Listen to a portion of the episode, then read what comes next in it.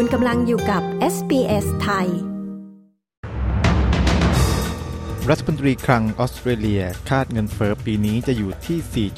4.3%ดีขึ้นกว่าปีที่แล้ว หนึ่งในสมาชิกวงร็อกบีดวา ชาวออสเตรเลียยังถูกคุมตัวอยู่ในไทย ตะวันออกเฉียงใต้ของควีนสแลนด์ยังน่าห่วงหลังเผชิญน้ำท่วมฉับพลัน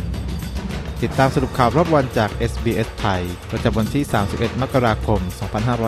2567 กับกระผม วาริศช่วยจิมชาลส์เมอร์รัฐมนตรีคลังของออสเตรเลีย กล่าวว่าข่าวของเงินเฟอ้อนั้นดีเกินคาด ซึ่งเป็นข้อพิสูจน์ว่าจุดยืนของรัฐบาลในการปรับแผนลดภาษีระยะที่ 3 นั้นถูกต้อง โดยข้อมูลล่าสุดแสดงให้เห็นว่าดัชนีราคาผู้บริโภคเพิ่มขึ้นเพียงร้อยละ 0.6 ในไตรมาสสุดท้ายของปี 2023 ซึ่งเป็นการเพิ่มขึ้น รายไตรมาสที่น้อยที่สุดนับตั้งแต่ไตรมาสแรกของปี 2021 โดยอัตราเงินเฟอ้อต่อปีขณะนี้อยู่ที่ร้อยละ 4.1 ซึ่งคาดว่าตลอดทั้งปีจะอยู่ที่ร้อยละ 4.3 โดยณไตรมาสที่ 3 ของปี 2023 นั้น อัตราเงินเฟอ้ออยู่ที่ร้อยละ 5.4 โดยอัตราเงินเฟอ้อที่ลดลงจะเพิ่มโอกาสในการลดอัตราดอกเบี้ยได้เร็วขึ้น นายชาลเมอร์สกล่าวว่าตัวเลขเงินเฟ้อแสดงให้เห็นว่านโยบายของรัฐบาลนั้นส่งผลดีต่อชาวออสเตรเลียโดยทั่วไป และมันก็จะเกี่ยวข้องในเรื่องของการลดภาษีที่จะตามมาในอนาคตด้วยเช่นเดียวกัน สมาชิกวงร็อกบีดวาซึ่งมีพลเมืองชาวออสเตรเลียคนหนึ่งร่วมอยู่ด้วย โดยวงดนตรีนี้เป็นวงที่มีการวิพากษ์วิจารณ์รัสเซียในยูเครน ขณะนี้พวกเขาถูกคุมตัวอยู่ในสถานกักการตรวจคนเข้าเมืองของไทยหนึ่งในสมาชิกของวงคืออเล็กซานเดอร์อูมาน หรือที่รู้จักกันในนามชูรา ซึ่งถือสัญชาติออสเตรเลีย รัสเซีย และเบลารุส และอาศัยอยู่ในเมลเบิร์นรายงานว่าสมาชิกวงมีแผนการบินไปยังอิสราเอล อย่างปลอดภัยนั้นได้ถูกระงับลงในนาทีสุดท้าย โดยทางวงระบุว่าพวกเขามีข้อมูลว่า นักการทูตของรัสเซียมีส่วนเกี่ยวข้องในเรื่องนี้ ทั้งนี้สมาชิกวงที่ถูกควบคุมตัวได้แก่พลเมืองชาวรัสเซีย และพลเมืองสองสัญชาติของรัสเซียและประเทศอื่น ๆ รวมทั้งอิสราเอล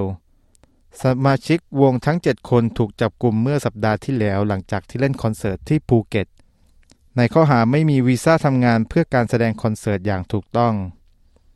โดยข้อมูลเพิ่มเติมจากสื่อต่างประเทศหลายสำนัก ระบุว่าก่อนหน้านี้โฆษกของกระทรวงต่างประเทศรัสเซีย ได้กล่าวหาพวกเขาว่าสนับสนุนการก่อการร้าย ด้วยการสนับสนุนยูเครนอย่างเปิดเผย ทำให้เกิดความกังวลจากหลายฝ่ายว่าพวกเขาอาจจะเผชิญกับข้อหาทางอาญาในรัสเซีย หลังกงสุลรัสเซียประจำภูเก็ตระบุว่า จะส่งตัวพวกเขากลับไปยังกรุงเทพ และส่งตัวกลับประเทศตามสัญชาติของแต่ละคน สถานการณ์ในพื้นที่ทางตะวันออกเฉียงใต้ของควีนสแลนด์ยังน่าเป็นห่วง หลังจากได้รับผลกระทบจากสภาพอากาศเลวร้ายเมื่อวานนี้ สร้างความเสียหายและเกิดน้ำท่วมเป็นวงกว้าง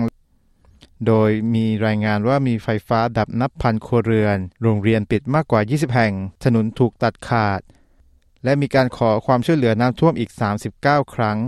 โดยพื้นที่อ่าวมอร์ตันและชายฝั่งซันชายโคสซึ่งเป็นหนึ่งในพื้นที่ที่ได้รับผลกระทบหนักที่สุด ขณะที่ล็อกเยอร์แวลลีย์ซึ่งไกลออกไปทางตะวันตกนั้นก็ถูกน้ำท่วมเช่นเดียวกัน เชื่อกันว่าบ้านเรือนหลายสิบหลังได้รับความเสียหาย โดยเฉพาะในพื้นที่เบรย์พาร์คเพียงแห่งเดียว สตีเวนไมลส์มุขมนตรีแห่งรัฐควีนสแลนด์กล่าวว่า เจ้าหน้าที่กำลังประเมินความเสียหายและเตรียมพร้อมในเรื่องของการชดเชย ทั้งหมดนี้คือสรุปข่าวรอบวันจาก SBS ไทย ประจำวันที่ 31 มกราคม 2567 กับกระผม วาริศนูช่วย